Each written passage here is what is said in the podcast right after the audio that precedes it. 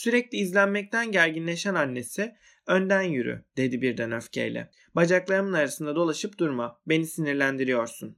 Edgar söz dinledi ama birkaç adımda bir dönüp arkasına bakıyor. Fazla geride kalmışlarsa durup bekliyordu. Bakışları Faust'un kara kanişi gibi mefistovari bir eda ile üzerlerinde dolaşıyor ve onları kaçamayacaklarını hissettikleri ateşli bir nefret ağının içine hapsediyordu. Kötücül suskunluğu bir asit gibi neşelerini eritiyor, bakışları sözcüklerini daha dudaklarından çıkarken acılaştırıyordu. Baron artık tek bir iltifatta bile bulunamıyor, kadının yine ellerinin arasından kayıp gitmekte olduğunu, zahmetle tutuşturmuş olduğu tutkusunun bu bezdirici ve itici çocuğun korkusuyla tekrar sönmeye başladığını öfkeyle fark ediyordu. Tekrar tekrar konuşmayı deniyorlar fakat her seferinde sohbet tıkanıyordu. Sonunda üçü de konuşmadan yürümeye başladılar. Artık sadece ağaçların fısıltılarını ve kendi tek düz ayak seslerini duyuyorlardı. Çocuk sohbetlerini bitirmişti. Şimdi üçünün de içinde düşmanca duygular uyanmıştı. İhanete uğrayan çocuk, küçümsedikleri varlığına karşı duydukları öfkenin iki yetişkinin içinde çaresizce yükselişini hazla izliyordu. Arada bir alaycı bakışlarla baronun asık yüzünü şöyle bir süzüyordu. Adamın dişlerini gıcırdatarak söylendiğini, hakaretlerini yüzüne yağdırmamak için kendini güç tuttuğunu görüyordu. Annesinin öfkesinin de giderek kabardığını fark etti. İkisinin de ona saldırıp yanlarından uzaklaştırmak için bir vesile aradıklarını şeytani bir zevkle gözlemledi.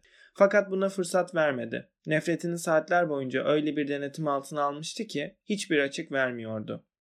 Dönelim artık dedi annesi birdenbire. Kadın kendini daha fazla tutamayacağını, bir şeyler yapması gerektiğini, bu işkence karşısında en azından çığlık atmak istediğini hissediyordu. Yazık dedi Edgar sakince. Burası öyle güzel ki. İkisi de çocuğun kendileriyle alay ettiğini anladı. Fakat bir şey söylemeye cesaret edemediler. Bu küçük zorba iki günde kendini denetlemeyi mükemmel öğrenmişti. Yüzünde keskin alaycılığını ele veren hiçbir kıpırtı yoktu. Hiç konuşmadan yürüdükleri yolu tekrar geri döndüler. Kadın çocuğuyla odalarında yalnız kaldığında bile öfkesinin gerginliği hala devam ediyordu. Güneş şemsiyesini ve eldivenlerini sinirli bir hareketle fırlattı. Edgar annesinin sinirlerinin gerildiğini ve patlamak üzere olduğunu hemen anladı. Bunu görmek istiyordu. Onu daha da sinirlendirmek için kasten odada kaldı. Annesi bir aşağı bir yukarı gidip geldi. Bir sandalyeye oturdu. Parmaklarıyla masanın üzerinde trompet çalmaya başladı. Sonra tekrar ayağa fırladı. Şu saçının başının haline bak. Ne kadar bakımsızsın. Böyle insan içine çıkıyorsun. Utanmıyor musun bu yaşta? Edgar tek kelime karşılık vermeden gidip saçlarını taradı. Çocuğun bu inatçı soğuk suskunluğu, dudaklarındaki alaycı titreyiş kadını deli ediyordu. Elinden gelse onu güzelce pataklamak isterdi. Odana git diye bağırdı. Artık varlığına tahammül edemiyordu. Edgar gülümseyerek gitti. İşte şimdi ikisi de karşısında titriyordu. Baron da annesi de ondan nasıl korkuyorlardı. Birlikte oldukları her an bakışlarının acımasız kıskacını üzerlerinde hissetmişlerdi. Onlar ne kadar rahatsız olursa oğlanın gözleri o denli mutlulukla parlıyor, sevinci o kadar taşkınlaşıyordu. Edgar şimdi karşısında savunmasız kalmış olan ikisine çocuklara özgü neredeyse hayvancı denebilecek bir acımasızlıkla eziyet ediyordu.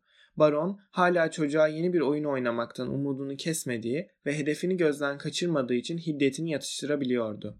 Fakat annesi giderek denetimini kaybediyordu. Çocuğa bağırmak onu biraz olsun rahatlatıyordu. Çatılınla oynama diye yemekte oğlana çıkışıyordu. Şımarık bir çocuksun sen. Büyüklerin arasında oturmayı hak etmiyorsun. Edgar gülümsemekle yetiniyordu. Başını hafifçe yana eğip gülümsüyordu. Annesinin bağırmalarının çaresizlikten olduğunu biliyor ve kendilerini böyle ele verdiklerini görmekten gurur duyuyordu. Bakışları artık bir doktorinkiler gibi son derece sakindi. Eskiden olsa onları kızdırmak için kötü davranırdı belki. Ama nefret insanın çabuk öğrenmesini sağlıyordu. Şimdi sadece susmakla yetiniyordu. Annesi sessizliğinin baskısı altında bağırmaya başlayana kadar susuyor, susuyordu. Kadın bu duruma daha fazla dayanamadı. Yemekten kalktıklarında Edgar yine her zamanki gibi peşlerine takılmak istediğinde birdenbire patladı. Temkini elden bırakıp ne düşünüyorsa söyledi. Çocuğun yapışıp kalması karşısında sineklerin eziyet ettiği bir at gibi şahlanarak bağırdı. Ne diye 3 yaşında bir çocuk gibi peşimden koşup duruyorsun? Seni sürekli etrafımda görmek istemiyorum. Çocukların yeri yetişkinlerin arasında değildir. Bunu aklından çıkarma. Biraz kendi başına oyalansana. Bir şeyler oku ya da ne istiyorsan onu yap. Beni rahat bırak. Durmadan etrafımda dolaşmanla, o çirkin huysuzluğunla beni sinirlendiriyorsun. Sonunda ağzından almıştı işte. İtiraf etmişti. Annesi ve baron şimdi sıkıntılı görünürken Edgar gülümsüyordu. Kadın dönüp yoluna devam etmek istedi. Tedirginliği çocuğa itiraf ettiği için kendi kendine kızıyordu. Fakat Edgar soğuk bir tavırla şunları söyledi. Babam yalnız dolaşmamı istemiyor. Dikkatsizlik etmemem, senin yanından ayrılmamam için benden söz aldı. İkisinin üstünde felçleştirici bir etkisi olduğunu daha önceden görmüş olduğu için baba sözcüğünü özellikle vurguladı. Demek ki babası da bir şekilde bu karanlık sırra karışmıştı. Babası ikisinin üzerinde kendisini bilmediği gizli bir güce sahip olmalıydı. Çünkü adının anılması bile annesiyle baronu huzursuz edip korkutmaya yetiyordu. Bu kez de hiç karşılık vermediler. Silahlarını indirdiler. Annesi önden yürüdü. Baron onu izledi. Arkalarından da Edgar gidiyordu. Ama bir uşak gibi ezik değil, bir gardiyan gibi sert, soğuk ve acımasızdı. Onların sarsmaya çalıştıkları ama kopartmalarının mümkün olmadığı zincirlerini belli etmeden şangırdatıyordu. Nefret onun çocuk kuvvetini çelikleştirmişti. Hiçbir şeyden haberi olmayan o, şimdi bir sırla elleri kolları bağlanan diğer ikisinden daha güçlüydü. Yalancılar. Ne var ki zamanın baskısı artıyordu. Baron'un tatil günleri azalmıştı ve bunları değerlendirmek istiyordu. İkisi de gerilmiş olan çocuğun inadına karşı direnmenin boşuna olduğunu hissediyorlardı. Böylece en son ve bayağı çareye başvurarak çocuğun baskısından 1-2 saatliğine olsun kurtulmak için kaçmaya karar verdiler. Bu iki taahhütlü mektubu postaya ver, dedi annesi Edgar'a. İkisi lobide duruyorlardı. Baron dışarıda bir faytoncuyla konuşuyordu. Edgar kuşku içinde mektupları aldı. Daha önce bir otel görevlisinin annesinin bir mektubunu ilettiğini fark etmişti. Yoksa ikisi bir olup kendisine bir kumpas mı kuruyorlardı? Duraksadı. Beni nerede bekleyeceksin? Burada. Doğru mu bu? Evet. Bir yere gitme ama. Ben dönene kadar burada, lobide bekliyorsun tamam mı? Annesiyle bir üstünlük duygusu içinde emredercesine konuşuyordu. Geçen günden beri çok şey değişmişti. Sonra mektupları alıp gitti. Kapıda baronla burun buruna geldiler. İki günden beri ilk kez adamla konuştu. Sadece şu iki mektubu verip döneceğim. Annem ben dönene kadar bekleyecek. Lütfen ben gelmeden gitmeyiniz. Baron çocuğun yanından hızla sıyrılıp geçerken tabii tabii bekleyeceğiz dedi. Edgar koşarak postaneye gitti. Orada beklemek zorunda kaldı. Önündeki adam memura bir yığın can sıkıcı soru soruyordu. Sonunda işini halledebildi ve elinde makbuzlarla geri döndü. Tam o sırada baronla annesinin faytona binip gittiklerini gördü. Öfkeden donup kaldı. Neredeyse yerden bir taş alıp arkalarından fırlatacaktı. Demek adice ve aşağılık bir yalanla da olsa ondan kaçmayı başarmışlardı. Annesinin yalan söylediğinin dünden beri farkındaydı. Fakat böyle açıkça vermiş olduğu bir sözü tutmayacak kadar ileri gitmesi içindeki son güven kırıntısında yerle bir etmişti.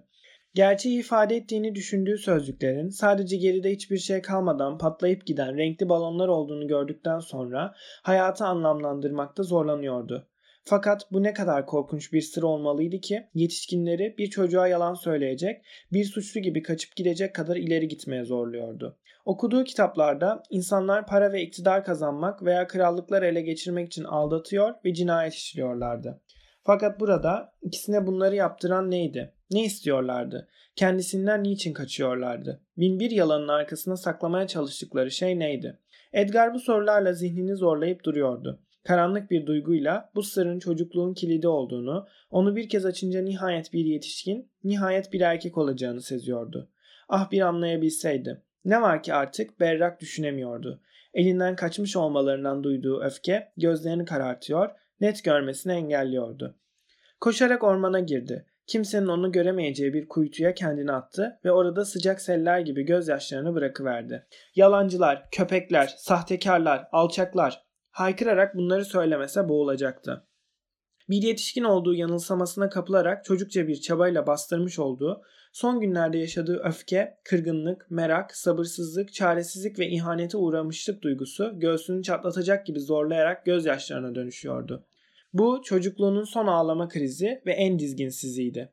Son bir kez daha kendini bir kadın gibi gözyaşlarının hazına bıraktı. Bu gözü kara öfke anında tüm çocukluğunu, içinde güven, sevgi, inanç, saygı adına ne varsa hepsini ağlayarak boşalttı. Çocuk daha sonra otele döndüğünde artık bir başkasıydı. Serin kanlı ve planlı davranıyordu. Önce odasına gitti ve baronla annesine gözyaşlarının izlerini gösterip bir zafer yaşatmamak için özenle yüzünü yıkadı. Sonra hesaplaşmaya hazırlandı ve hiç huzursuzluğa kapılmadan sabırla bekledi. İki kaçağı geri getiren araba kapıda durduğunda lobi çok kalabalıktı. Bazı beyler satranç oynuyor, bazıları gazete okuyor. Hanımlar sohbet ediyorlardı. Edgar yüzü hafif solgun, gözleri yolda, kıpırtısızca aralarında oturup beklemişti. Annesiyle baron onu birden karşılarında görmekten biraz rahatsızlık duyarak hazırladıkları bahaneleri sayıp dökmek üzereyken çocuk dimdik ve sakin bir tavırla karşılarına çıkarak meydan okurcasına konuştu. Sayın baron size bir şey söylemek istiyorum. Baron'un canı sıkılmıştı. Kendisini yakalanmış gibi hissediyordu. Elbette, elbette biraz sonra. Ne var ki Edgar sesini yükseltti ve etraftakilerin duyacağı kadar net ve sert olarak şunları söyledi. Ama ben sizinle şimdi konuşmak istiyorum. Siz çok kötü davrandınız. Bana yalan söylediniz. Annemin beni beklediğini biliyordunuz ve siz bütün bakışların üzerine çevrildiğini gören annesi Edgar diye bağırarak çocuğun üzerine yürüdü. Fakat çocuk annesinin sesini bastırmak istediğini fark edince tiz bir sesle bağırmaya başladı. Herkesin karşısında bir kez daha söylüyorum. Siz çirkin bir şekilde yalan söylediniz. Bayağılık bu. Acınası bir şey bu.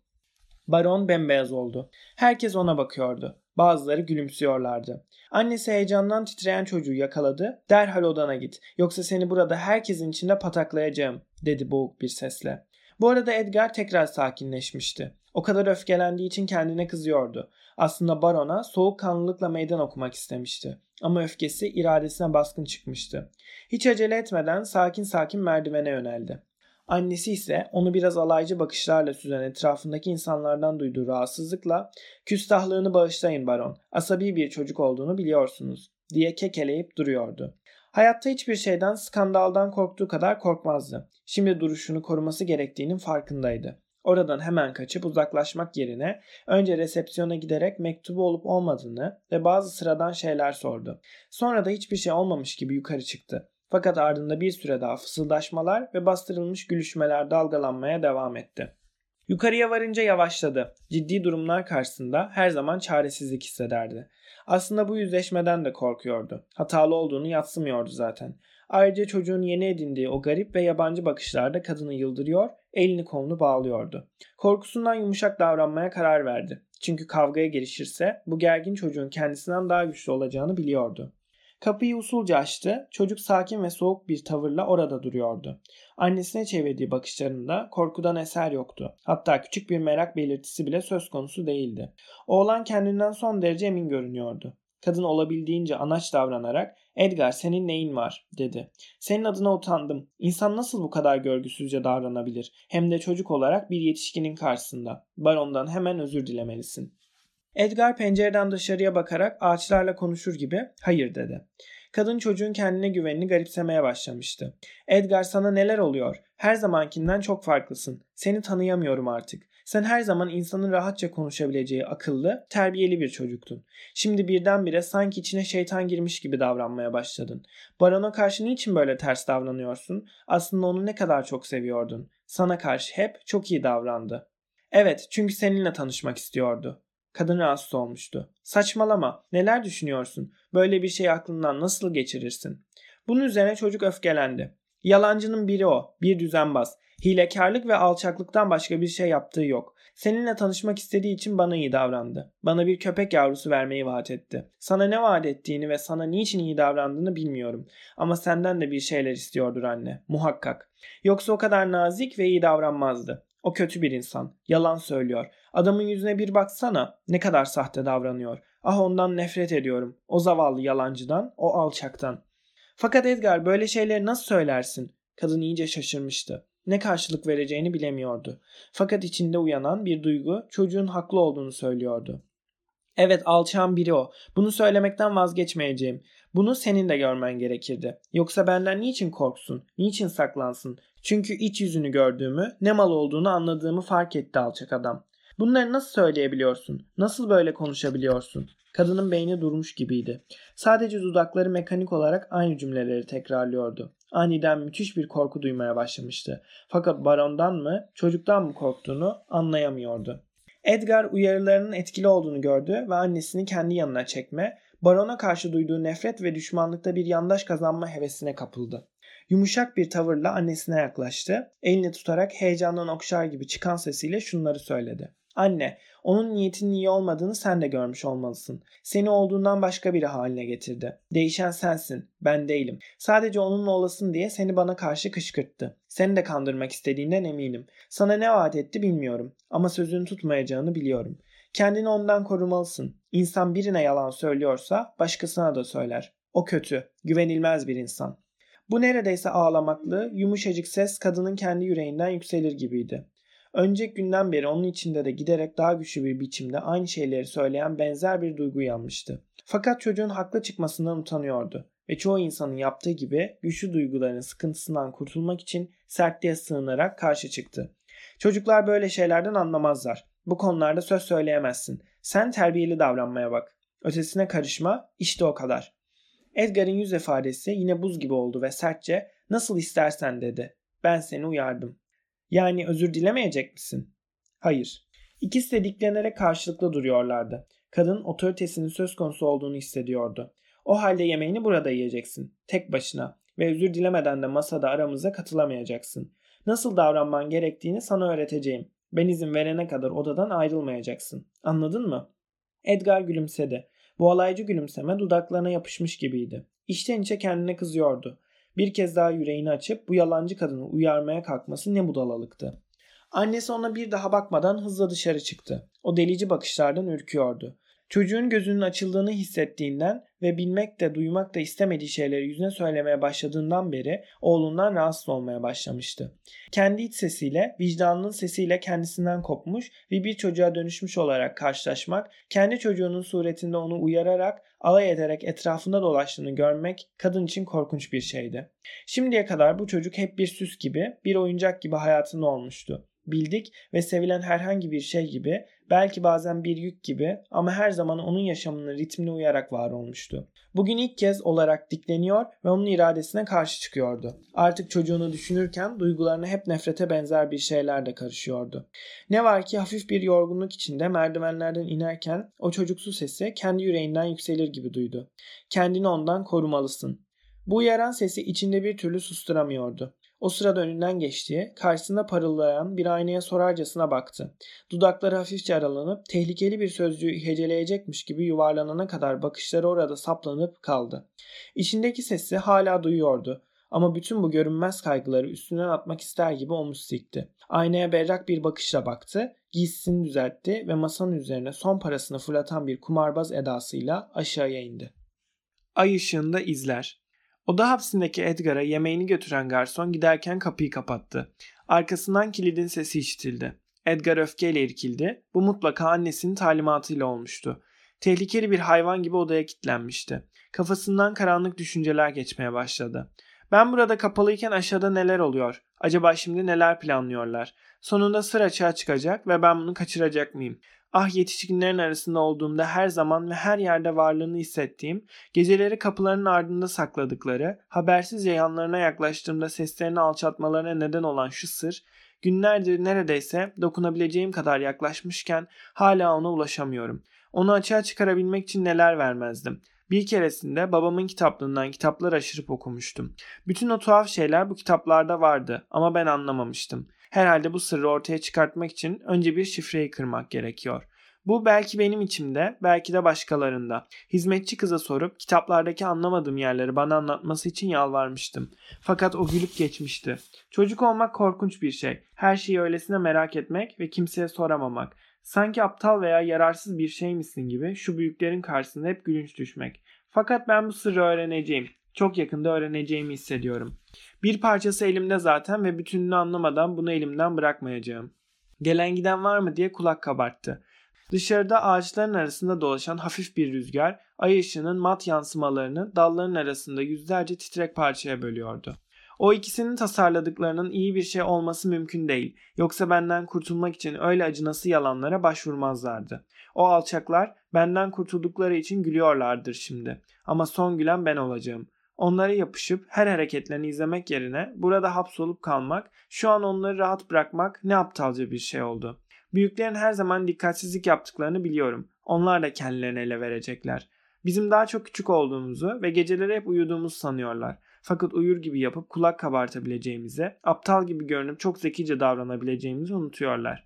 Geçenlerde teyzemin bir çocuğu olduğunda bunu uzun zamandır biliyorlardı. Ama benim önümde şaşırıp hayrete düşmüş gibi yaptılar. Aslında ben de biliyordum. Çünkü haftalar önce benim uyuduğumu sandıkları bir akşam onları konuşurken dinlemiştim. Bu sefer de o hainleri şaşırtacağım.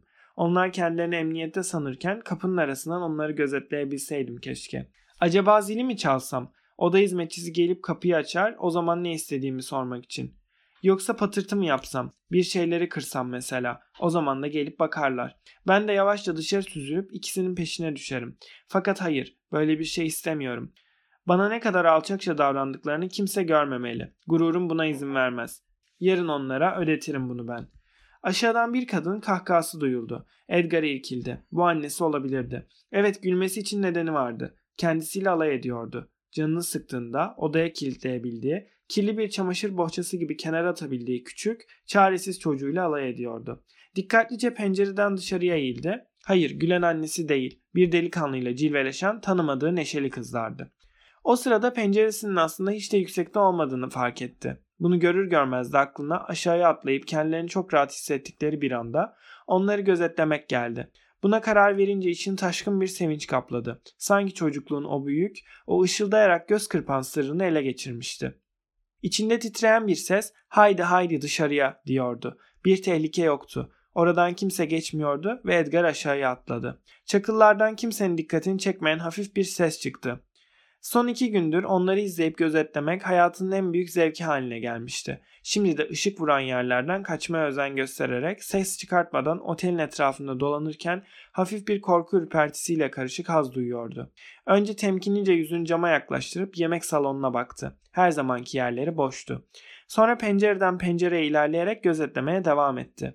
Koridorlarda istemeden karşılaşma korkusuyla otelin içine girmeye cesaret edemiyordu. Hiçbir yerde yoktular. Ümidini kesmek üzereydi ki kapıda iki gölge belirince irkilerek geri çekildi ve karanlığa sindi. Annesi yanında her zamanki refakatçisiyle birlikte dışarı çıkıyordu. Tam zamanında gelmiş demek ki. Acaba ne konuşuyorlardı? Bir şey anlamıyordu. Çok alçak sesle konuşuyorlardı ve rüzgarın ağaçların arasındaki uğultusu da seslerini bastırıyordu. Fakat o sırada net bir şekilde birinin güldüğünü duydu. Annesinin sesiydi bu. Daha önce onun böyle güldüğünü hiç duymamıştı. Sanki gıdıklanmış gibi tuhaf tizlikte, gergin ve kışkırtılmış bir kahkahaydı bu. Edgar'a çok garip geldi ve onu korkuttu. Annesi gülüyordu. Demek ki tehlikeli bir durum yoktu. Kendisinden sakladıkları o kadar da büyük ve önemli bir sır değildi. Edgar bir parça hayal kırıklığına uğramıştı. Peki ama niçin otelden çıkmışlardı? Gecenin bu saatinde ikisi nereye gidiyorlardı? Yukarıdan dev kanatlarıyla rüzgarlar geçiyor olmalıydı. Çünkü az önce ay ışığıyla açık ve berrak görünen gökyüzü birden kararmıştı. Sanki arada bir görünmez ellerin fırlattığı kara örtüler ayı sarmalıyordu. O zaman gece öylesine yoğunlaşıyordu ki insan yolu bile göremiyordu. Sonra ay yeniden ortaya çıktığında gece tekrar ışımaya başlıyor, görüntüler gümüşün soğuk ışığıyla kaplanıyordu. Işıkla gölge arasında geçen, gizemli ve bir kadının kah örtünen, kah açılan işvesi gibi kışkırtıcı bir oyundu bu. O sırada görüntü tekrar örtüsünden soyunup ortaya çıktığında Edgar yolun yan tarafında yürüyen silüetleri gördü. Daha doğrusu tek bir silüet gibiydiler. Çünkü derin bir korkuyla birbirlerine sokulmuş gibi neredeyse yapışık bir halde yürüyorlardı. Fakat nereye gidiyorlardı baronla annesi? Çamlar inliyordu. Orman amansız bir ava sahne oluyormuşçasına hareketliydi. Onları izleyeceğim dedi Edgar içinden. Rüzgarın ve ormanın bu uğultusunda ayak seslerini duyamazlar. Onlar geniş ve aydınlık yoldan yürürken Edgar orman tarafına geçti. Yaprakların içinde bir ağaçtan diğerine kayıp gölgeleri kollayarak sessizce peşlerine düştü. Ayak seslerinin duyulmasını engellediği için rüzgara şükrederek onların konuşmalarını dağıtıp götürdüğü için de lanetler okuyarak inatla ve yılmadan ikisini izlemeye başladı.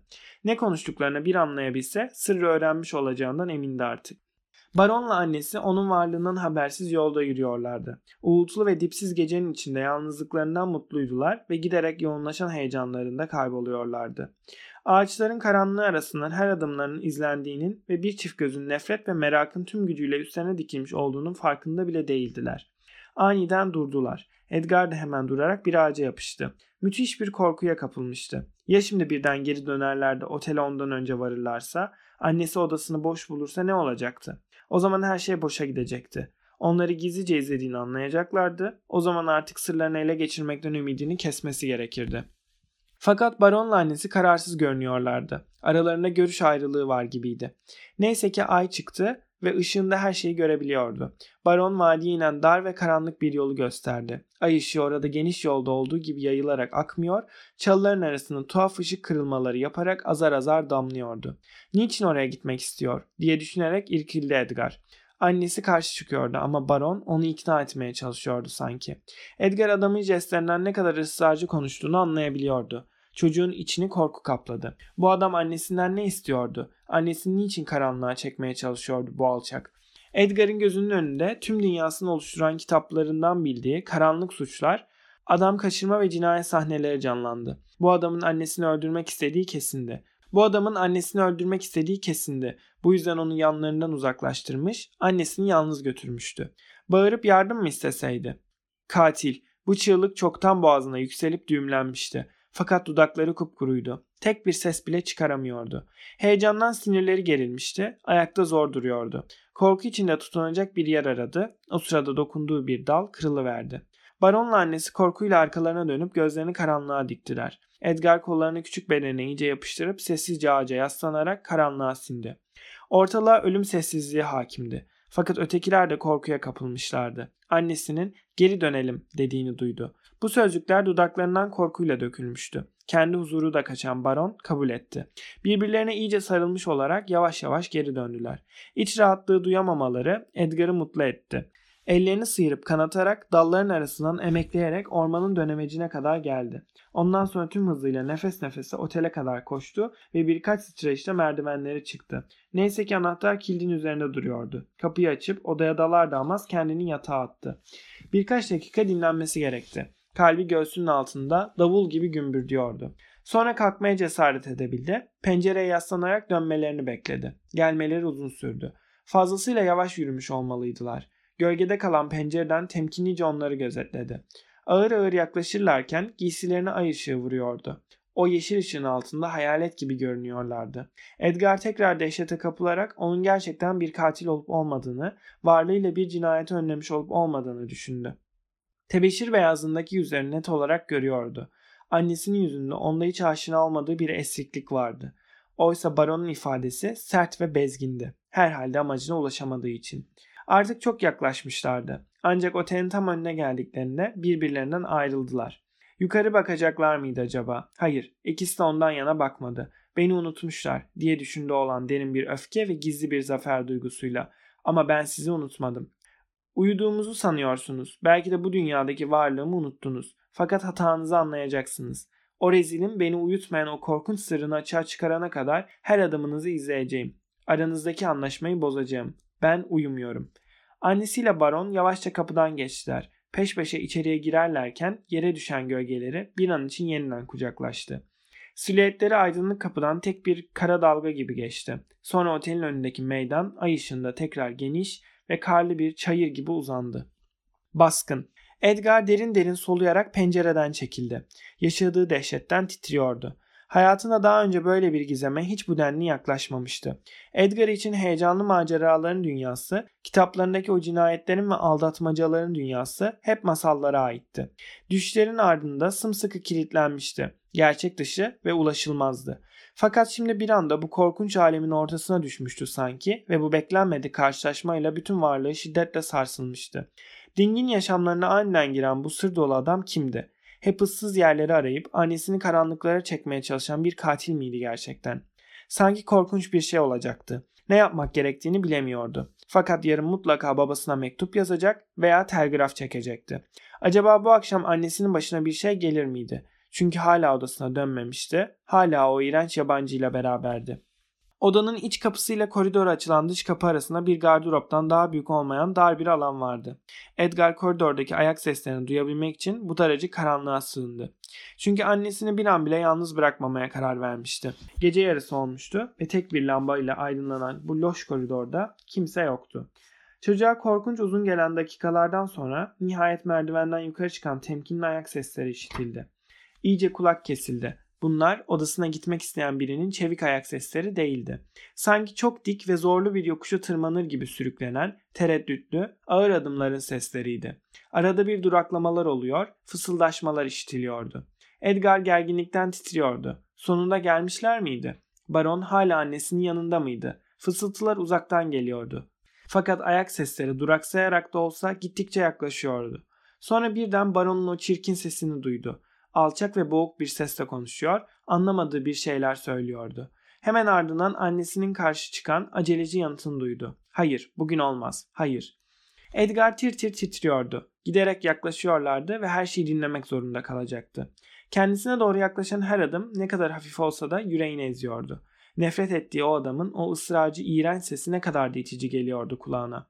Böyle acımasız olmayın. Bu akşam o kadar güzelsiniz ki dedi adam. Kadın ise yine karşı çıktı. Hayır yapamam. Olmaz. Bırakın beni lütfen. Annesinin sesi öylesine korku yüklüydü ki Edgar endişeye kapıldı. Bu adam annesinden ne istiyordu? Annesi için korkuyordu? İyice yaklaşmışlardı artık. Tam kapısının önünde olmalıydılar. Çocuk hemen yanı başlarında titreyerek duruyordu. Kendisini görmüyorlardı ama aralarında sadece incecik bir kapı vardı. Elini uzatsa onlara dokunacak kadar yakındı. Neredeyse soluklarını duyacaktı. Gel Matilde gel lütfen. Tekrar annesinin inler gibi çıkan sesini duydu. Bu kez daha hafifti. Direnci kırılmıştı. Fakat şimdi ne oluyordu? Karanlıkta yürümeye devam etmişlerdi. Annesi odasına girmemiş, geçip gitmişti. Annesini nereye sürüklüyordu? Artık niçin konuşmuyordu? Baron ağzına bir şey mi tıkamıştı? Yoksa boğazını mı sıkıyordu? Bu düşünceler çocuğu delirtecekti. Eli titreyerek kapıyı bir parmak araladı. Şimdi karanlık koridorda ikisini görüyordu. Baron kolunu annesinin beline sarmış, artık direnmekten vazgeçmiş görünen kadını bir yere götürüyordu. Kendi odasının önüne gelince durdu. Onu içeriye kapatacak diye dehşetle aklından geçirdi çocuk. Şimdi korkunç bir şey olacak. Yabanıl bir hamleyle kapıyı açarak dışarıya üstlerine doğru fırladı. Karanlıkta bir şeyin aniden üstüne geldiğini hisseden annesi korkuyla çığlık attı ve yere yığılacak gibi oldu. Baron kadını güçlükle tuttu. Fakat o anda küçük, çelimsiz bir yumruğun yüzüne inerek dudağını dişlerine yapıştırdığını, bir şeyin bedenine kedi gibi dolandığını hissetti. Oradan hemen uzaklaşan korku içindeki kadını bırakarak kiminle mücadele ettiğini bilmeden o da körlemesine bir yumruk salladı. Çocuk ondan güçsüz olduğunu biliyor ama pes etmiyordu. Sevgisinin ihanete uğramasıyla biriken nefretin öcünü almak için onca zamandır beklediği fırsat içini boşaltmanın zamanı nihayet gelmişti. Dişlerini sıkmış, küçük yumruklarını gözü kara bir öfkeyle indirip duruyordu. Şimdi baron da onu tanımıştı. Son günlerini zehir eden ve oyununu bozan bu küçük casusa karşı o da nefret doluydu. Nereye geldiğine bakmadan o da sert bir yumrukla karşılık verdi. Edgar inledi fakat pes etmedi ve yardım istemedi. Gecenin yarısında karanlık koridorda bir dakika kadar hınçla ve sessizce boğuştular. Yavaş yavaş baron yeni yetme bir oğlanla yaptığı kavganın gülüşünü fark etti. Çocuğu savurup kendinden uzaklaştırmak için sımsıkı tuttu. Fakat o sırada kaslarının gücünü yitirmek üzere olduğunu ve bir an sonra yenik düşeceğini anlayan Edgar kendisini ensesinden kavramaya çalışan bu sağlam ve güçlü ele vahşi bir öfkeyle dişlerini geçirdi. Baron elinde olmadan boğuk bir çığlık atarak onu bıraktı. Çocuk bir an için serbest kalınca bundan odasına kaçmak için faydalandı ve kapıyı içeriden sürgüledi. Bu gece yarısı kavgası sadece bir dakika sürmüştü. Sağdan soldan bir şey duyan olmamıştı. Ortalığa sessizlik hakimdi. Her şey uykuya dalmış gibiydi. Baron kanayan elini mendiliyle silerek tedirginlikle karanlığı gözledi. Kimse kulak misafiri olmamıştı. Sadece tek bir lambanın ışığı tepesinde huzursuzca titreyerek alayla ona bakıyormuş gibi geldi. Fırtına Edgar ertesi sabah saçı başı darmadağın bunaltıcı bir korku içinde uyandığında bu bir düş müydü? Korkunç, kötü bir düş mü gördüm diye kendi kendine sordu. Kafasında boğuk bir uğultu, eklemlerinde bir tutukluk, bir kofluk hissediyordu. Üstüne başına baktığında giysileriyle yatmış olduğunu gördü. Hemen yataktan fırlayıp sendeleyerek aynanın karşısına gitti. Bir kızarıp şişmiş alnını, allak bullak solgun yüzünü gördüğünde irkilerek geri çekildi. Güçlükle zihnini topladığında her şeyi hatırladı. Gece yarısı koridorda kavga edişini, son anda odasına kaçışını, sonra nöbetler içinde titreyerek üstünü bile çıkarmadan her an kaçmaya hazır kendini yatağa atışını aklından geçirdi. O haliyle hemen boğucu, karanlık bir uykuya dalmış ve düşlerinde bütün olanlar bir kez daha tekrarlanmış olmalıydı. Hem de daha farklı ve korkunç bir şekilde. Akan taze kanın kokusu eşliğinde. Aşağıdan çakılların üzerinden ayak sesleri geliyor, konuşma sesleri görünmez kuşlar gibi yukarıya doğru uçuşuyordu ve güneş artık odanın içine kadar ilerlemişti. Gün öğlene yaklaşıyor olmalıydı. Fakat korkuyla göz attığı saat gece yarısını göstermekteydi. Dün yaşadığı o heyecanla kurmayı unutmuştu. Bu belirsizlik, zaman içinde sallanıyor olma duygusu aslında neler olduğunu tam olarak bilememenin verdiği sıkıntıyla da ağırlaşarak Edgar'ı iyice tedirgin etti. Üstünü başına çabucak toparlayıp içinde bir huzursuzluk ve hafif bir suçluluk duygusuyla aşağıya indi. Kahvaltı salonunda annesi her zamanki masalarında tek başına oturuyordu. Edgar düşmeniyle karşılaşmadığı, dün akşam öfkeyle yumrukladığı o nefret ettiği suratını görmek zorunda kalmadığı için rahat bir nefes aldı. Yine de masaya yaklaştığında içinde bir güvensizlik hissetti. Günaydın diyerek annesini selamladı.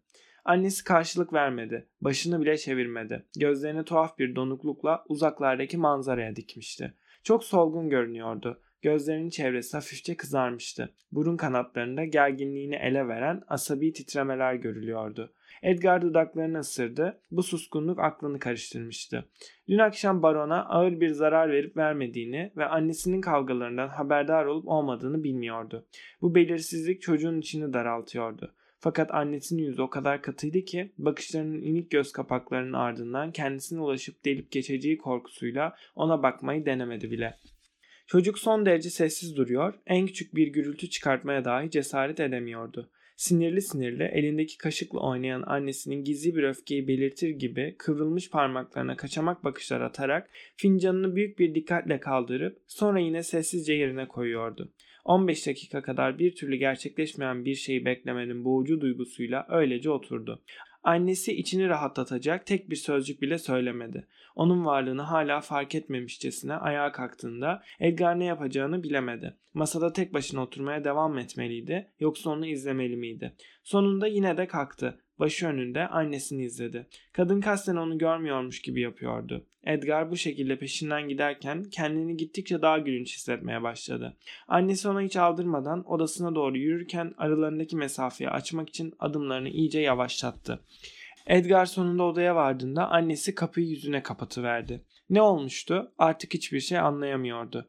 Dünkü güvenli hali onu terk etmişti. Geçen gece o baskını yapmakta haksız mıydı yoksa? Onu cezalandırmaya veya yine aşağılamaya mı hazırlanıyorlardı? Bir şeyler olacaktı. Bunu hissediyordu. Çok yakında korkunç bir şeyler olacaktı.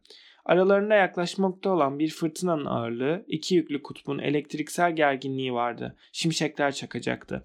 Tek başına geçirdiği 4 saat boyunca bu ön sezinin yükünü oradan oraya taşıdı. Sonunda çelimsiz çocuk omuzları bu ağırlığın altında çöktü. Öğlen masaya oturduğunda iyice ezikleşmişti.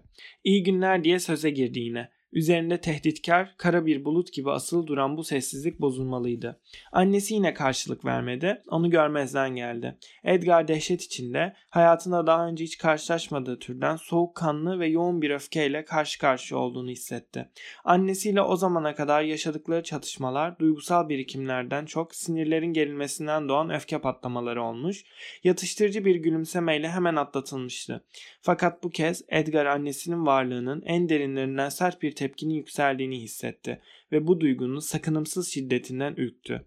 Yemek yiyecek hali kalmamıştı. Boğazına bir şey tıkanmıştı. Boğulacak gibiydi. Annesi bütün bunları fark etmez görünüyordu. Fakat kalkarken umursamaz bir tavırla ona doğru dönerek yukarı çık Edgar dedi. Seninle konuşacaklarım var. Bunları tehdit eder gibi değilse de öylesine soğuk bir sesle söylemişti ki Edgar kendini bir anda boğazına buzdan bir zincir geçirilmiş gibi hissetti. Dayak yemiş bir köpek gibi sessizce annesinin odasına çıktı. Kadın birkaç dakika hiçbir şey söylemeden bekleyerek çocuğunun çektiği eziyeti uzattı. Edgar bu arada saatin vurduğunu, dışarıda bir çocuğun güldüğünü ve kendi kalbinin gümbür gümbür attığını duydu. Ne var ki annesi de büyük bir güvensizlik içinde olmalıydı. Çünkü konuşmaya başladığında ona bakmak yerine sırtını dönmüştü. Dün akşamki davranışın hakkında konuşmak istemiyorum artık. Olacak bir şey değildi ve düşündükçe hala utanç duyuyorum. Suçunu kendin kabullenmelisin. Sana sadece şunu söyleyeceğim. Yetişkinler arasında bir daha giremeyeceksin. Babana da nasıl davranman gerektiğini öğrenmen için seni bir yatılı okula göndermesi veya bir mürebbiye tutması gerektiğini yazdım. Senin için canımı daha fazla sıkmayacağım artık. Edgar başı eğik annesinin karşısında duruyordu. Bunun sadece bir başlangıç, bir tehdit olduğunu hissetmişti. Tedirginlikle asıl konuyu bekliyordu. Şimdi derhal barondan özür dileyeceksin. Edgar irkildi. Fakat annesi sözünün kesilmesine izin vermedi. Baron bugün ayrıldı. Ona bir mektup yazacaksın, ben dikte edeceğim. Çocuk tekrar bir kıpırdandı ama annesi katı tavrını korudu. İtiraz istemiyorum. İşte kağıt ve mürekkep. Otur bakayım. Edgar annesine baktı. Kadının gözlerinde geri dönüş olmayan bir kararın sertliği vardı. Annesini daha önce hiç bu kadar azimli ve kendinden emin görmemişti. Korkuya kapıldı. Oturup kalemi eline aldı ve başını iyice masaya eğdi. Yukarıya tarih yazdın mı? Başlıktan önce bir satır boş bırak. Tamam. Çok sayın baron. Ünlem. Tekrar bir satır boş. Semering'den Semering 2M ile ayrılmış olduğunuzu üzüntüyle öğrendim. Bu durumda yüz yüze yapmak istediğim şeyi yazılı olarak yapmak zorunda kaldım. Biraz daha hızlı yaz. Güzel yazman gerekmez. Dün geceki davranışım için sizden özür diliyorum. Annemin de size söylemiş olduğu gibi yakın zamanda ağır bir hastalık geçirdim. Bu yüzden fazla hassasım. Bazı şeyleri gözümde fazla büyütüyor ve bir an sonra pişmanlık duyacağım hareketlerde bulunuyorum. Masanın üzerine kapanmış oturan çocuk birden doğruldu. Edgar annesine döndü. Gururlu halini yeniden kazanmıştı. Bunu yazmayacağım. Bu doğru değil. Edgar. Kadının sesi tehdit yüklüydü. Bunlar doğru değil. Ben pişmanlık duyacağım hiçbir şey yapmadım. Özür dilememi gerektirecek kötü bir şey yapmadım ki. Sadece sen bağırınca yardım etmeye koştum. Annesinin dudaklarından kan çekildi, burun kanatları gerildi. Ben mi yardım istedim? Delirmişsin sen. Edgar öfkeye kapılarak aniden ayağa fırladı. Evet yardım istedin. Dün gece koridorda baron seni tuttuğunda bırakın beni, bırakın beni diye bağırdın. Odanın içinden bile duydum sesini. Yalan söylüyorsun. Ben baronla asla koridora çıkmadım. Beni merdivene kadar geçirdi sadece. Bu soğukkanlı yalan karşısında Edgar'ın yüreği sıkıştı. Ne söyleyeceğini bilemeden annesine camlanmış gözlerle bakıp kaldı. Sen, sen koridorda değil miydin ve o, o seni tutmadı mı? Kolundan şiddetle kavramadı mı? Kadın soğuk ve katı bir gülüşle güldü. Sen rüya görmüşsün. Bu kadar çocuğa fazla geldi. Yetişkinlerin yalan söylediklerini, cüretkar bahaneler ileri sürdüklerini, ustalıkla hilelere, çift anlamlı sinsi ifadelere başvurduklarını biliyordu artık. Fakat yüz yüzeyken karşılaştığı bu küstahça inkar onu deli etti. Ya bu yara bereler? Onları da mı rüyanda gördüm? Kim bilir kiminle kavga etmişsindir. Ama seninle tartışacak değilim. Söz dinleyeceksin, o kadar. Şimdi otur ve yazmaya devam et. Kadının yüzü kireç gibiydi ve son gücüyle kendine hakim olmaya çalışıyordu. Ne var ki o an Edgar'ın içinde bir şeyler yıkılmış, son inanç kıvılcımı da sönmüştü. Hakikatin bu denli basitçe yanan bir kibrit gibi ayaklar altına alınıp çiğnenmesini anlayamıyordu. İçinde buz gibi bir çekilme oldu ve ağzından acıtıcı, kötü ve düşünmeden edilmiş sözler döküldü. Demek öyle. Ben rüya gördüm ha? Koridorda olanlar ve şu yaralanma izleri de rüya öyle mi? Dün gece ay ışığında yürüyüşe çıkmanız, onun seni yolun aşağı taraflarına çekmeye çalışması da mı rüyaydı? Beni küçük bir çocuk gibi odaya kapatabileceğini mi sandın? Hayır, sandığınız gibi budala değilim ben. Neler olduğunun farkındayım. Küstahça annesinin yüzüne baktı ve karşısında kendi çocuğunun nefretle gerilmiş yüzünü görmek kadının gücünü tüketti. Öfkesi patladı. Haydi kıpırda, derhal oturup yazacaksın. Yoksa, yoksa ne? Sesi şimdi iyice kışkırtıcı bir tondaydı. Yoksa küçük bir çocuk gibi pataklayacağım seni.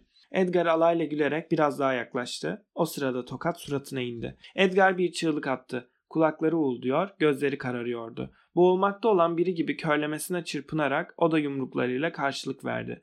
Yumuşak bir şeylere vurduğunu hissetti ve burnunun dibinde bir çığlık işitti. Bu çığlıkla kendine geldi. Bir anda kendini dışarıdan görerek durumun korkunçluğunu kavradı. Annesine vuruyordu. Korkuya kapıldı. Utanç ve dehşet içindeydi. Oradan kaçmak, kurtulmak, yerin dibine girmekten başka bir şey istediği yoktu. Uzaklaşmak, sadece uzaklaşmak ve o bakışlardan kurtulmak istiyordu. Kapıya atılıp dışarı fırladı, merdivenlerden aşağıya hızla indi. Otelden çıkıp kendini sokağa attı. Sanki peşinde azgın bir köpek sürüsü varmış gibi koşmaya başladı. İlk idrak. Yolun epey aşağısına indikten sonra durdu. Eli ayağı korku ve heyecandan öylesine titriyordu ki bir ağaca yaslanmak zorunda kaldı. Göğsü körük gibi inip kalkıyor, nefesi tıkanıyordu. Kendi yaptığı şeyden duyduğu dehşet peşinden koşup gelmiş, gırtlağına sarılmıştı. Şimdi tüm bedenini ateşler içinde yanarmışçasına sarsıyordu. Bundan sonra ne yapacaktı? Nereye kaçacaktı? Daha kaldığı yere 15 dakikalık mesafedeyken şurada yakındaki ormanın kenarında bile kendini terk edilmiş hissediyordu. Yalnız ve çaresiz kaldığından beri her şey gözüne daha farklı, düşmanca ve çirkin görünüyordu. Daha dün çevresinde kardeşçe fısıldayan ağaçlar şimdi bir anda tehlikeli bir karanlık gibi etrafını sarmıştı. Karşılaştığı her şey yabancı ve ürkütücü geliyordu. Bu koskocaman, bilinmedik dünyanın karşısında yalnız olmak çocuğun başını döndürüyordu. Hayır, bunu henüz tek başına kaldırmaya hazır değildi. Fakat kime sığınacaktı? Babasından korkuyordu. Çabuk öfkelenen, yanına yaklaşılmaz biriydi. Onu hemen geri gönderirdi. Fakat annesinin yanına dönmek de istemiyordu. Bilinmeyenin tehlikesine atılmaya razıydı. Çünkü onu yumruklamış olduğunu düşünmeden bir daha asla annesinin yüzüne bakamayacağını sanıyordu. O sırada aklına onu çocukluğundan beri her zaman hoş tutan, iyi yürekli, yaşlı ve sevecen büyük annesi geldi. Evde ne zaman bir cezayla, bir haksızlıkla karşılaşsa büyük annesi onu hep korurdu. Annesinin öfkesi yatışana kadar Baden da onun yanında saklanacak, annesine ve babasına oradan bir mektup yazarak özür dileyecekti. O deneyimsiz haliyle dünyada tek başına kalmak düşüncesiyle bile son 15 dakika içinde burnu öyle bir sürtülmüştü ki yabancı bir adamın yalanıyla kanında ateşlenen o aptalca gurura lanet ediyordu. Daha önceki gibi söz dinleyen, sabırlı bir çocuk olmayı, gülünçlüğünü şimdi fark ettiği, o abartılı kendini beğenmişlikten tamamen kurtulmayı yürekten istiyordu. Fakat Baden'a nasıl gidecekti? O saatlerce süren yolu nasıl aşacaktı? Telaşla her zaman yanında taşıdığı küçük deri cüzdanına el attı. Neyse ki yaş gününde armağan olarak verdikleri altın 20 kron hala ona parıl pırıl göz kırpıyordu. Bu parayı harcamayı asla göze alamamıştı. Ama hemen hemen her gün yerinde duruyor mu diye bakmış, onu seyretmekten haz duyup kendini zengin hissetmiş ve her seferinde mendilini çıkararak küçük bir güneş gibi parlayana kadar özen ve minnetli olmuştu. Fakat birden bu paranın yetmeyebileceği aklına gelince korktu. O zamana kadar trenle pek çok yolculuk yapmıştı ama para ödemek gerektiğini hiç düşünmemişti. Yol parasının bir kron mu yoksa yüz kron mu tutabileceği hakkında hiçbir fikri yoktu. İlk defa hayatın bazı yönlerinden haberi bile olmadığını fark etti. Onu çevreleyen parmaklarının arasından tutup oynadığı pek çok şeyin kendilerine özgü bir değeri, bir ağırlığı olduğunu sezdi. Daha bir saat öncesine kadar her şeyi bildiğini sanırken şimdi onca sırrın ve sorunun yanından dikkatsizce geçip gitmiş olduğunu hissediyor ve hayata daha ilk adımını attığında bilgisizliği yüzünden tökezlediğini görmekten utanç duyuyordu.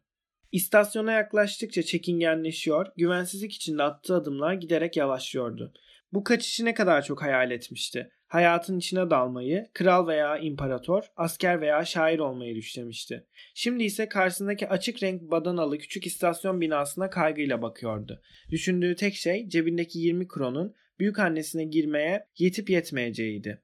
Parıldayan demir yolu göz alabildiğince uzayıp gidiyordu. Ortalıkta kimse görünmüyordu. Edgar çekinerek gişeye yaklaştı ve başka duyan olmasın diye çok alçak bir sesle Baden'a bir biletin kaçı olduğunu sordu. Loş bölmenin arkasından bir yüz hayretle ona baktı. Gözlük camlarının ardından gülümseyen bir çift göz sıkıntı içindeki çocuğa baktı. Bir tam bilet mi? Edgar biletin çok pahalı olabileceği endişesiyle gururdan çok korku duyarak evet diye kekeledi. Altı kron. Buyurun. Rahatlamıştı. O çok sevdiği pırıl pırıl altın kronu uzattı, paranın üstüne aldı ve özgürlüğünü garanti eden kahverengi kağıt parçasını elinde hissedip ceminde gümüş bozuklukların tatlı melodisini duyduğunda kendini bir anda tekrar müthiş zengin hissetti. Tarifeye bakıp trenin 20 dakika sonra geleceğini gören çocuk bir köşeye çekildi. Peronda kendi halinde dolaşan birkaç kişi daha vardı. Fakat tedirginlik içinde olan Edgar herkesin sadece kendisine bakıp o yaşlı bir çocuğun tek başına nasıl yolculuk ettiğine şaştığını sanıyordu. Sanki kabahati ve kaçışı yüzünden okunuyordu. Uzaktan trenin ilk düdüğü duyulup ardından hızla perona girdiğinde rahat bir nefes aldı. Ona dünyanın kapılarını açacak tren gelmişti. Biletinin 3. sınıf olduğunu ancak bindiğinde anladı. Şimdiye kadar hep 1. sınıfta yolculuk etmişti. Burada bazı farklılıklar olduğunu, yaşadığı dünyada daha önce gözünden kaçmış değişik yerler bulunduğunu kavradı. Yanındaki yolcular da öncekilerden farklı insanlardı. Sesleri kalın, elleri nasırlı birkaç İtalyan işçi, kucaklarında malaları ve kürekleriyle karşısında oturmuş donup umarsız bakışlarını yere dikmişlerdi. Ağır bir iş yaptıkları belliydi. Çünkü içlerinden bazıları başlarını sert ve pis tahtaya dayamış, trenin sarsıntısında yorgunluktan ağızları açık uyuyup kalmışlardı. Edgar onların para kazanmak için çalıştıklarını düşündü ama ne kadar kazandıklarını tahmin edemedi. Yine de paranın her zaman bulunmayan bir şekilde elde edilmesi gereken bir şey olduğunu sezdi. İlk kez yaşadığı rahat ortamı olağan görmeye alışmış olduğunun, kendi hayatının etrafında şimdiye kadar hiç gözüne ilişmemiş olan derin ve karanlık uçurumlar bulunduğunun bilincine vardı. Bir anda dünyada değişik meslekler ve kurallar bulunduğunun, çevresinin dokunabileceği kadar yakında olmakla birlikte hiçbir zaman dikkat etmemiş olduğu gizlerle dolu olduğunun farkına vardı. Edgar tek başına kaldığı o bir saat içinde çok şey öğrendi. Pencereleri ufka açılan daracık kompartımanda bile pek çok şeyi görmeye başladı. Duyduğu derin korkunun içinde yavaş yavaş bir şeyler boy vermeye başladı. Buna mutluluk denemezdi henüz ama yaşamın çeşitliliği karşısında şaşkınlık duyuyordu. Korkusu ve ödekliği yüzünden annesinden kaçmış olduğunu her an hissetmekteydi. Fakat ilk kez kendi başına bir adım atmış, şimdiye kadar teğet geçmiş olduğu gerçeklere dair bir şeyler öğrenmişti. O zamana kadar nasıl dünya onun için bir sır olmuşsa belki de şimdi ilk kez kendisi, annesi ve babası için de bir sır olmuştu. Pencereden dışarıya başka gözlerle baktı. Edgar'a sanki gerçeği ilk kez görüyormuş, nesnelerin üzerindeki bir perde düşmüş ve iç yüzlerini, işleyişlerinin gizli özünü ona gösteriyorlarmış gibi geliyordu. Evler karşısına rüzgar uçuyormuş gibi geçip giderken Edgar ister istemez içlerinde yaşayan insanları zengin mi yoksul mu olduklarını düşündü. Onlar da kendisi gibi her şeyi öğrenme özlemi duyuyorlar mıydı? Kendisi gibi her şeyi oyun sanan çocukları var mıydı? Dalgalanan bayraklarıyla yol kenarında duran hat bekçilere eskiden gözüne tesadüfen orada bulunan cansız kuklalar yaşamayan oyuncaklar gibi görünürdü. Oysa şimdi bunun onların kaderleri, yaşam mücadeleleri olduğunu anlıyordu. Tekerlekler gittikçe daha hızlı dönüyor, tren dönemeçli yolda kayarak vadiye doğru iniyordu. Dağlar giderek alçalıp uzaklaşıyordu. Yüzdeye varmışlardı bile. Bir kez daha dönüp geriye baktığında ise mavileşip gölgelere karışmışlardı artık. Uzak ve ulaşılmaz görünüyorlardı. Edgar çocukluğunun sisli gökyüzünde yavaş yavaş çözülür gibi görünen bu dağlarda bırakmış olduğu duygusuna kapıldı. Karanlık ve karmaşa. Ne var ki daha sonra tren Baden'da durup Edgar kendini ışıkların çoktan yanmış olduğu, uzaktan kırmızı, yeşil sinyallerin göz kırptığı peronda tek başına bulduğunda bu renkli görüntü yaklaşan geceden duyduğu ani korkuyla birleşiverdi. Gündüz etrafı insanlarla doluyken kendini daha güvende hissetmişti. Bir banka oturup dinlenebilmiş veya vitrinleri seyretmişti. Fakat insanlar onları sıcak bir yatağın, bir sohbetin, huzurlu bir gecenin beklediği yerlerine döndüklerinde kendisi bu yabancı ve ıssız yerde işlediği hatanın bilinciyle baş başa dolaşmaya nasıl katlanacaktı? Ah bir an önce başının üstünde bir çatı hissedebilseydi. Tek dileği bu yabancı gökyüzünün altında artık bir dakika bile yalnız kalmamaktı. İyi bildiği yola saparak büyük annesinin villasına varana kadar sağına soluna bakmadan hızlı hızlı yürüdü. Geniş bir caddenin üstünde güzel bir konumdaydı. Fakat bakımlı bir bahçenin sarmaşıkları ve asmalarıyla yabancı bakışlardan gizleniyordu. Bir yeşillik bulutunun ardından parıldayan beyaz, cana yakın bir aile eviydi. Edgar bir yabancı gibi parmaklıkların arasından baktı. İçeride hiçbir hareket yoktu. Pencereler kapalıydı. Anlaşılan konuklarla birlikte arka bahçedeydiler. Tam elini kapının soğuk tokmağına değdirdiği anda tuhaf bir şey oldu. İki saatten beri o denli olağan ve kolay bulduğu bu ziyaret bir anda gözüne olanaksız göründü. İçeriye nasıl girecekti? Onları nasıl selamlayacak? Sorularını nasıl göze alacak? Ne cevap verecekti? Annesinden gizlice kaçtığını anlatırken üzerine dikilen bakışlara nasıl katlanacaktı? Asıl artık kendisinin bile aklını almadığı o rezilce davranışını nasıl açıklayacaktı? O sırada içeride bir kapı açıldı. Aniden delice bir korkuya kapıldı. Birisinin gelebileceğini düşünerek nereye gittiğini bilmeden koşmaya başladı. Parkın önüne geldiğinde orada kimsenin olmayacağını umduğu için durdu. Zaten park karanlıktı. Belki burada oturup artık biraz dinlenebilir ve sakin kafayla düşünebilirdi. Çekinerek içeri süzüldü. Ön tarafta yanan birkaç lambanın ışığı henüz taze olan yaprakların üzerine düşüyor, renklerini su yeşili gibi saydamlaştırarak hayaletimsi bir görüntü veriyordu onlara. Ne var ki biraz ötede, tepeye tırmanmak zorunda kalacağı yerde, erken bastıran ilkbahar gecesinin koyu karanlığındaki her şey, mayalanmakta olan kara ve yekpare bir kütle gibi görünüyordu. Edgar lambaların ışığının altında oturmuş sohbet eden veya kitap okuyan birkaç kişinin yanından korka korka geçti. Yalnız kalmak istiyordu. Fakat ilerideki aydınlatılmamış arayolların gölgeli karanlığında da huzur yoktu. Her yer alçak perdeden fısıltılar ve hışırtılarla doluydu. Bunlara bir de yaprakların arasında dolaşan rüzgarın nefesi, uzaklarda sürüklenen adımların sesleri katılıyor. Ortalıkta insanlardan ve hayvanlardan veya huzursuzca uyanan doğanın kendisinden çıkabilecek iniltilerin, korku dolu iç çekişlerin karıştığı boğuk sesler de oluşuyordu. Burada nefes alan şey sinsi, saklanan bir huzursuzluktu. Gizemli, ürkütücü ve tehlikeliydi. Ormanda yer altından gelirmiş gibi hissedilen bu kaynama belki de sadece ilkbaharla ilgiliydi. Fakat ne yapacağını bilemeyen çocuğun içine tuhaf bir korku salıyordu. Bu dipsiz karanlığın içinde iyice büzülerek bir banka oturdu ve büyük annesine ne anlatacağını düşünmeye başladı. Fakat düşüncelerini toparlayamadan zihninden kayıp gidiyorlardı. Elinde olmadan çevredeki boğuk uğultulara, karanlığın gizemli seslerine kulak veriyordu. Bu karanlık ne kadar korkunç, ne kadar sarsıcı ama yine de ne kadar esrarlı ve güzeldi. Bütün bu iç içe geçen uğultuları ve çağrıları, bütün bu hışırtıları ve çıtırtıları hayvanlar mı, insanlar mı çıkartıyordu? Yoksa rüzgarın hayal gibi elinin marifeti miydi? Kulak kesildi. Duyduğu huzursuzlukla ağaçların arasında dolaşan rüzgarın sesiydi. Fakat şimdi bunu açıkça görüyordu. Birbirine sarılmış çiftler de vardı. Aydınlık kenti aşağıda bırakıp bu karanlık tepeyi bilmecemsi varlıklarıyla canlandırmışlardı. Onları buraya neyin çektiğini Edgar anlayamıyordu. Birbirleriyle konuşmuyorlardı çünkü seslerini duymuyordu. Sadece çakıllarda huzursuz adımların gıcırtısını duyuyor, ışık düşen yerlerde gölgeler gibi kayıp geçen silüetler görüyordu. Hepsi de o akşam annesiyle baronun yaptıkları gibi sarılıp tek gölge haline gelmişlerdi. Demek ki o tekinsiz ve yakıcı sır burada da karşısındaydı. O sırada giderek yaklaşan ayak sesleri ve alçak perdeden gülüşmeler duydu. Gelenlerin onu bulabileceklerinden korkarak iyice karanlığa çekildi. Fakat o zifiri karanlıkta yokuşu neredeyse el yordamıyla çıkan çift onu görmeden sarmaş dolaş önünden geçti. Tam Edgar rahat bir nefes almıştı ki ayak sesleri oturduğu bankın az ötesinde aniden kesiliverdi. Yüzleri birbirine yaklaştı ama Edgar onları tam olarak göremiyordu. Sadece kadının hafifçe inlediğini, adamın ağzından da çılgınca tutkulu sözcükler döküldüğünü işitti. Bunaltıcı bir ön seziyle çocuğun korkusuna haz dolu bir ürperti karıştı. Bir dakika kadar öyle kaldılar. Sonra ayaklarının altına gıcırdayan çakılların sesi tekrar uzaklaşarak karanlığın içinde sönüp gitti. Edgar ürpererek büzüldü. Şimdi kanı damarlarında eskisinden daha sıcak ve hızlı dolaşıyordu. Bir anda kendini insanı alt üst eden o karanlığın içinde katlanılmaz derecede yalnız hissetti. Herhangi bir dost sesi duymak için kucaklanmak, aydınlık bir odada sevdiği insanlarla birlikte olmak için müthiş bir istek duydu. Sanki bu bunaltıcı gecenin tüm ürkütücü karanlığı içine çökmüş, göğsünü sıkıştırıyordu.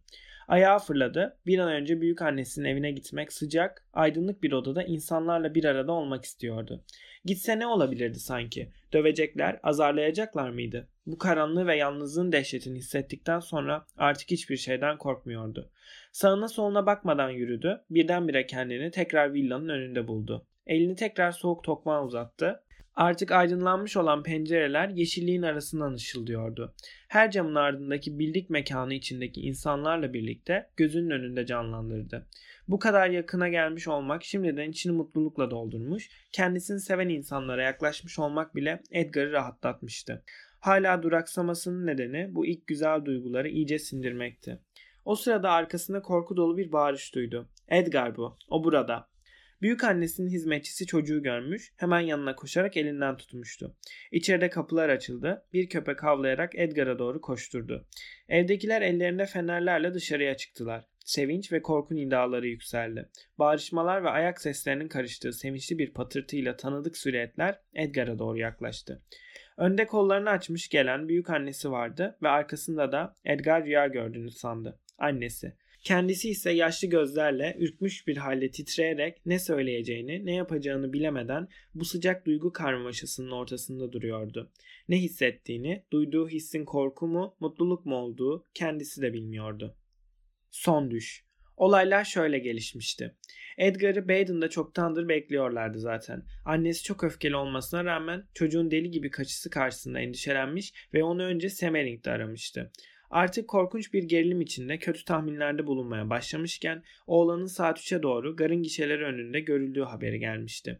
Edgar'ın Baden'a bir bilet aldığını hemen öğrenmişler ve annesi hiç duraksamadan onun peşinden yola çıkmıştı. Gönderdiği telgraflar kendisinden önce Baden'a ve Viyana'ya babasına ulaşmış ve herkesi heyecanla boğmuştu. İki saatten beri de herkes küçük kaçağı bulmak için harekete geçmişti. Şimdi ellerindeydi ama hiç şiddet kullanmadılar. Edgar onu içeri alırlarken içinde hissettiği zafer duygusunu bastırmaya çalışıyordu. Hepsinin gözlerindeki sevinç ve sevgiyi gördükten sonra kendisine yöneltilen sert sistemlerden hiç etkilenmemesi ne tuhaftı.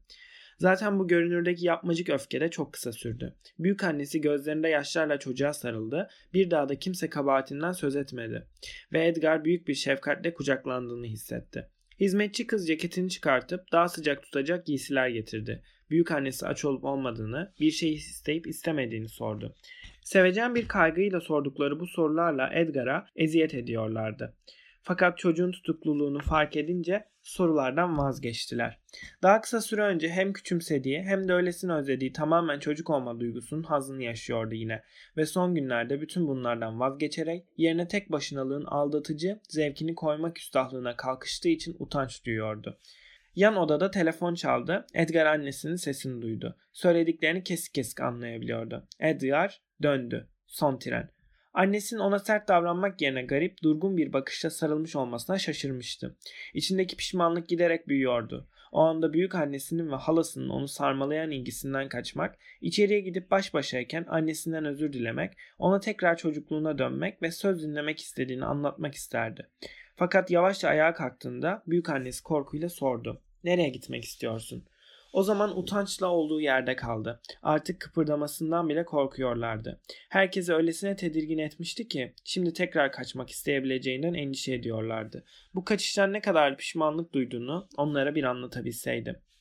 Sofra kurulmuştu. Ona çabucak hazırladıkları yemeği getirdiler. Büyük annesi yanına oturup gözünü bir an ondan ayırmadı. Büyük annesi, halası ve hizmetçi kız onu sessizce sarmalamışlardı. Edgar bu sıcak ilgiyle kendini son derece rahatlamış hissediyordu. Sadece annesinin odaya dönmemesinden huzursuzluk duyuyordu. Ah, kibrinin ne kadar kırıldığını bir bilseydi mutlaka yanına gelirdi. O sırada dışarıda bir arabanın sesi ve kapının önünde durduğu duyuldu. Herkes o kadar irkildi ki Edgar da tedirgin oldu. Büyük annesi dışarı çıktı. Karanlıkta konuşmalar işitildi. Edgar birden babasının gelmiş olduğunu anladı. Odada tekrar yalnız kaldığını fark edince ürktü ve bu kısa süreli yalnızlık bile çocuğu tedirgin etmeye yetti. Babası sert biriydi. Gerçek anlamda korktuğu tek kişi oydu. Dışarıya kulak verdi. Babası sinirliydi. Yüksek sesle ve öfkeyle konuşuyordu. Bir yandan da büyük annesinin ve annesinin yatıştırıcı sesleri duyuluyordu.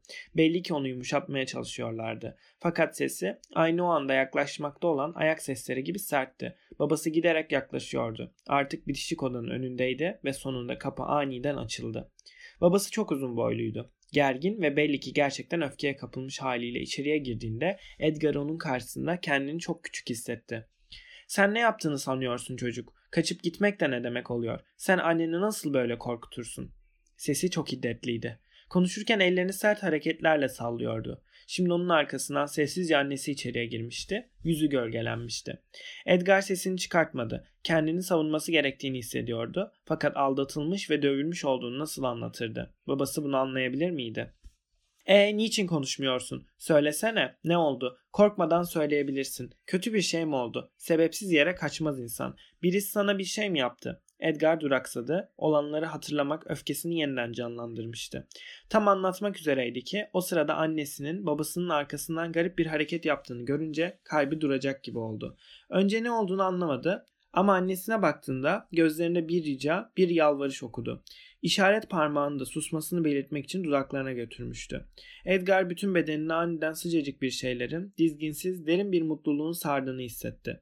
Annesinin sırrını saklamasını istediğini, onun kaderinin kendi çocuk dudaklarının arasında durduğunu anlamıştı. O zaman içine annesi ona güvendiği için müthiş bir sevinç ve gurur kapladı kendi suçunu daha da abartarak artık bir erkek olduğunu göstermek istedi. Kendini toparlayıp konuştu. Hayır hayır bir nedeni yok. Annem bana çok iyi davranıyordu. Fakat ben yaramazlık yaptım, kötü davrandım. O zaman o zaman korktuğum için kaçtım. Babası oğluna hayretle baktı. Her şeyi beklemişti ama böyle bir itirafı değil. Öfkesi yatıştı. Peki pişman olduysam mesele yok. Üzerine daha fazla durmayacağım artık. Ama bir daha böyle bir şeyin tekrarlanmaması için umarım ileride daha dikkatli olursun. Babası karşısında durup çocuğun gözlerinin içine baktı. Sesi şimdi iyice yumuşamıştı. Çok solgun görünüyorsun ama bana öyle geliyor ki şimdi biraz daha olgunlaştın. Böyle çocuklukları bir daha yapmazsın sanırım. Artık küçük bir yaramaz değilsin sen. Aklı başında davranacak bir yaştasın. Edgar bütün bu zaman boyunca hep annesine bakmıştı. Gözlerinde bir kıvılcımın parladığını görür gibi oldu. Yoksa bu ışın yansıması mıydı sadece? Hayır, gözlerindeki nemli ve aydınlık pırıltı gerçekti. Dudaklarının kıyısında da teşekkür anlamında bir gülümseyiş vardı. Sonra Edgar'ı yatmaya gönderdiler ama yalnız kalacağı için hiç kederlenmedi. Düşüneceği o kadar çok şey, o kadar renkli ve değişik anılar vardı ki Yaşadığı bu ilk büyük deneyimin verdiği güçlü duygu son günlerde yaşadığı tüm acıları siliyor, gelecekte olacakların gizemli ön sezisiyle mutluluk duyuyordu. Dışarıda gecenin koyu karanlığında ağaçlar sallanarak uğulduyordu ama Edgar artık korkmuyordu. Hayatın zenginliğiyle tanıştıktan sonra tüm sabırsızlığından kurtulmuştu. Kendini yaşama o gün ilk kez çocuklara söylenen bir yığın yalanın ötesinde bütün haz ve tehlike dolu güzelliğiyle çıplak görmüş gibi hissediyordu. Günlerin böylesine dolu, böylesine yoğun acılar ve sevinçler arasında gidip gelerek yaşanabileceği daha önce hiç aklına gelmezdi. Önünde daha pek çok böyle gün olduğunu, bütün bir yaşamın gizlerini açmak üzere onu beklediğini düşünerek mutluluk duyuyordu. Yaşamın zenginliğine dair ilk izlenimlerini edinmişti. İlk kez insanın doğasını, düşman gördüklerinde bile birbirlerine ihtiyaçları olduğunu anlıyor, insanlar tarafından sevilmenin güzelliğini fark ediyordu. Herhangi bir şeyi veya herhangi birini nefretle düşünmek elinden gelmiyordu. Hiçbir şeyden pişmanlık duymuyordu. Bu yeni duyguların dünyasına geçen kapıyı açtığı için en büyük düşmanına, barona bile şükran duyuyordu. Rüyalar alemine geçmek üzereyken zihninde görüntüler sislere bürünürken karanlıkta bütün bunları düşünmek çocuğa çok hoş ve tatlı geliyordu. Tam uykuya dalacakken kapının açıldığını, birinin yavaşça içeriye süzüldüğünü hissetti. Tam olarak bir şey göremedi. Artık göz kapakları iyice ağırlaşmıştı. Fakat yumuşak, sıcak, şefkatli bir yüzün yanaklarına dokunduğunu hissetti. Ve annesi olduğunu anladı. Onu öpüp saçlarını okşuyordu şimdi. Kendini gözyaşlarına karışan bu öpücüklere bırakırken bunu konuşmamış olduğu için bir teşekkür, bir barışma olarak kabul etti. Annesinin sessiz gözyaşlarının artık yaşlanmakta olan kadının bundan sonra sadece çocuğuna ait olmak istediğine dair bir vaat ve kendi hazlarıyla, kendi maceralarıyla bir vedalaşma olduğunu ancak yıllar, yıllar sonra anladı. Çocuk onu fayda getirmeyecek bir maceradan kurtardığı için annesinin de kendisine ne kadar minnet duyduğunu bilmiyordu. Kadın bu kucaklayışta ona gelecekteki hayatı için miras olarak aşkın hem acı hem tatlı ağırlığını bırakıyordu. Çocuk bütün bunları o zaman anlamadı. Fakat bu denli sevilmenin çok huzur verici olduğunu ve bu sevgi sayesinde şimdiden evrenin büyük sırrına bağlandığını hissetti. Annesinin elleri ve dudakları uzaklaşıp sessizce yanından ayrıldığında Edgar'ın içinde bir sıcaklık, dudaklarında bir nefesin esintisi kaldı. Bu yumuşacık öpücüklere ve şefkatli kucaklanışı sık sık hissetme isteği içine bir okşayış gibi dokunup geçti. Fakat o kadar öğrenmek istediği büyük sırrın derin önsezisi artık uykunun ağırlığıyla gölgelenmişti. Yaşadığı son saatlerin bütün o renkli görüntülere gözlerinin önünden bir kez daha geçti. Çocukluğunun kitabı sayfalarını bir kez daha baştan çıkarırcasına önüne serdi. Sonra Edgar uykuya daldı ve hayatının en derin rüyası başladı.